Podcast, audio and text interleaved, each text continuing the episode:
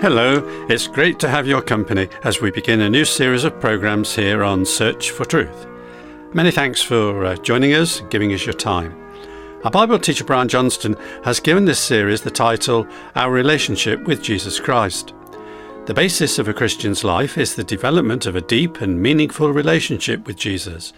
And each week, Brian will be choosing a different section of New Testament scripture to see how it reflects upon our relationship and to see if we can learn from it and develop a closer bond with our Lord. This time, Brian takes us into a scriptural perception of our relationship with Jesus as being in union with Him, and how this should mould and influence our character and conduct as we live out our Christian discipleship on a daily basis. So, now to Brian. Thanks, John. Some phrases, you know, are catchy, others are really important. They can, of course, be both. Reading through the Apostle Paul's letters in the New Testament, we are soon alerted to the fact that in Christ is a characteristic phrase. It rolls off the tongue easily enough, but every Christian should register just how important it is. It may be expanded slightly by way of explanation, like this In Christ applies to all those in union with Christ, which of course is true of every believer. This union with Christ is a salvation matter, whereas being united with other faithful disciples of Christ is a matter of our service. Both are important, and we'll come to the second of these later, but we begin by exploring what it means to be in Christ. To be in union with Christ, in some ways, is like being in a marriage union. In a marriage union, two persons become one. Any debt of one is the debt of both, at least morally, if not always legally. For all those in union with Him, Jesus paid our debt. We became indebted to God through our sinning, of course. But Jesus' death was also our death because of our identification with Him. Let's read a key Bible passage which explains more about our identification with Christ in His death. It's Romans chapter 6 from the top. What shall we say then? Are we to continue in sin so that grace may increase? May it never be. How shall we who died to sin still live in it? Or do you not know that all of us who have been baptized into Christ Jesus have been baptized into his death? Therefore, we've been buried with him through baptism into death, so that as Christ was raised from the dead through the glory of the Father, so we too might walk in newness of life. For if we have become united with him in the likeness of his death, certainly we shall also be in the likeness of his resurrection, knowing this, that our old self was crucified with him in order that our body of sin might be done away with, so that we would no longer be slaves to sin. For he who has died is freed from sin. Now, if we have died with Christ, we believe that we shall also live with him, knowing that Christ, having been raised from the dead, is never to die again. Death no longer is master over him. For the death that he died, he died to sin once for all, but the life that he lives, he lives to God. Even so, Consider yourselves to be dead to sin, but alive to God in Christ Jesus. Therefore, do not let sin reign in your mortal body so that you obey its lusts, and do not go on presenting the members of your body to sin as instruments of unrighteousness, but present yourselves to God as those alive from the dead, and your members as instruments of righteousness to God. For sin shall not be master over you, for you are not under law, but under grace. What then? Shall we sin because we are not under law but under grace? May it never be. Do you not know that when you present yourselves to someone as slaves for obedience, you are slaves of the one whom you obey, either of sin resulting in death, or of obedience resulting in righteousness? But thanks be to God that though you were slaves of sin, you became obedient from the heart to that form of teaching to which you were committed. How would you define being a Christian, I wonder? From what we've read, one biblical way would be to say a Christian is someone who's died with Christ. The Apostle Paul says in verse 2 there, we died to sin. We're going to see that our being in union with Christ explains how Christ could take our blame and satisfy God fairly that our debt was fully paid. We'll also see how it confirms the eternal security of the gift of our salvation, and even how it also clarifies the significance behind our water baptism. More than that, how it gives us a real motivating basis for living in a new kind of way as a Christian believer, not living as we once did, simply because we are no longer the person we once were. We've a new identity due to our being in Christ. A Christian is a new person. When Paul talks here about the old man or the old self, he's referring to us when we bore the name of Adam, when our union or identification was previously with Him. That was when sin and death reigned over us. But at our conversion, we died, simply because Christ, with whom we are in union, has died. Sin's death penalty, which we truly deserved as our due legal sentence, wasn't suspended, but it was in fact served when Christ died on the cross.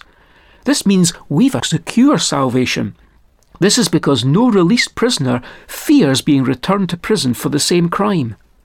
The error of thinking that we can lose our salvation flows from a shallow appreciation of our union with Christ and how his death was our death.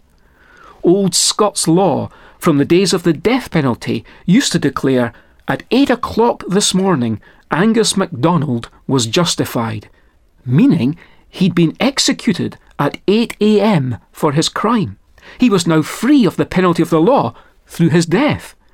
In a way, much like that, in Romans chapter 6, the apostles' language of justification blends into the language of liberation. We've been freed from sin. Sin is like a drug. Although the effects of the drug remain in our system, our addiction is broken. Knowing this should motivate us to lead transformed lives. Throughout Romans chapter 6, sin is personified as a king who reigns or has dominion, as a master or owner who pays wages, and as a general to whom one presents instruments or presents arms. Someone has said that the preacher has two problems. First of all, convincing sinners that they are under the dominion of sin, and then secondly, convincing believers that they're no longer under the dominion of sin. In Paul's letter to the Romans, he issues two commands, two imperatives. First, let not sin have dominion. That's here in chapter 6. And then in chapter 12, when he says, present your bodies. Our identification with Christ, our being in union with Him, is also the explanation for the symbol of baptism, which, for a follower of Christ, is commanded to take place after he or she is sure of their salvation. But let's pause to go over these two foundational points that arise from the biblical teaching of our union with Christ. And what are they again? They are a secure salvation that cannot be lost, and a proper understanding of baptism as a sign of our salvation, but not a contributing part of it. Starting first then with our eternal security in Christ. You know, it's not a new thing to assert falsely that a backslider may lose his or her salvation. For the Apostle Paul evidently debated with those who claimed just that. They raised the objection to Paul's preaching with which Romans chapter 6 opens. Remember, that's where Paul said, What shall we say then? Are we to continue in sin that grace may abound? In other words, Paul must have been preaching once saved, always saved, because of the fact that some were clearly reacting against it back then, saying, Come on, Paul, do you really mean to say that a person who's known salvation by placing personal faith in Christ can then go on to live carelessly and multiply many sins without any fear of losing his or her salvation? If that's the case, they argued, we might as well all sin at every opportunity, if that means it gives God more opportunities to be gracious in forgiving our many sins. In chapter 6 of Romans, Paul shows how wrong headed this point of view is. He begins his reply by saying, By no means. How can we who died to sin still live in it? This is the basis of Paul's rejection of their we may as well live as we please type of philosophy. He tells them that the reality is that the believer in the Lord Jesus Christ has in fact died to sin. But what does this mean? Well, in Romans chapter 6, Paul also tells us that Christ died to sin. There has to be a consistency between what it means for Christ to die to sin and what it means for the believer to die to sin, since both these expressions are used in the same place in our Bible. Paul reasons that if Christ died to sin and we're identified with Christ, then it follows that we too die to sin. A practical consequence of that is that it would be out of place for us to go on leading a life dominated by sinful practices. That's the sense of this paragraph in our Bibles. And to prove that we've been identified with Christ, Paul shares two things a revelation of what happened at our conversion, and an explanation of the meaning of our water baptism. These two things are linked by this idea of our being identified with Christ. It's at salvation, when by God's grace we're saved through faith, that we're identified with the Christ of the cross in his death and resurrection. We are taken out of Adam and placed in Christ. When we believe, it's as if Christ's death becomes our death, and it's then that we receive new life in Christ.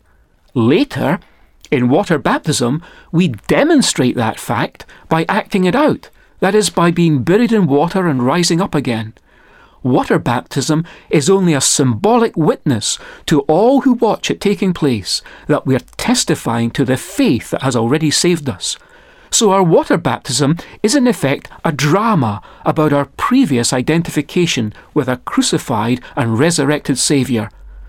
But after talking about salvation by grace, and it being symbolized in water baptism, so that we lead a sanctified life, Paul concludes our section by saying God intends that we serve him according to a pattern. He uses the word for a mould, a mould for molten metal or liquid jelly. Christian disciples are to be like the metal or the jelly that's being delivered to the mould. The teaching of Christ and his apostles is meant to shape our lives of service. He's Lord, and this is part of doing what's right. And it's the full response to God's grace that we should serve by following the full pattern of His commands, even as we follow Him.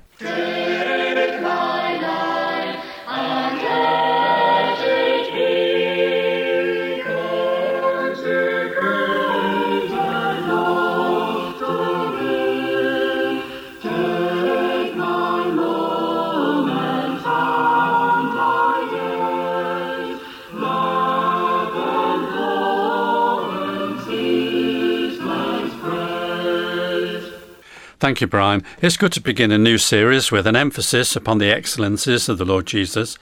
So I hope that you enjoyed Brian's talk today as I did. If you've any comments or questions for Brian, do get in touch and I'll give you the addresses in a moment. And there's also a transcript book for all the talks in this series. It's available free on request by asking for the title Our Relationship with Jesus Christ. We never pass on your personal contact details, so you can order safely, and you can order the book by email or by post, and here's the address. Search for Truth, Hayes Press, The Barn, Flaxlands, Royal Wootton Bassett, Swindon, SN4 8DY, that's SN4 8DY, UK. Our email address is sft at churchesofgod.info. Also, look out for Search for Truth featuring on www.twr360.org.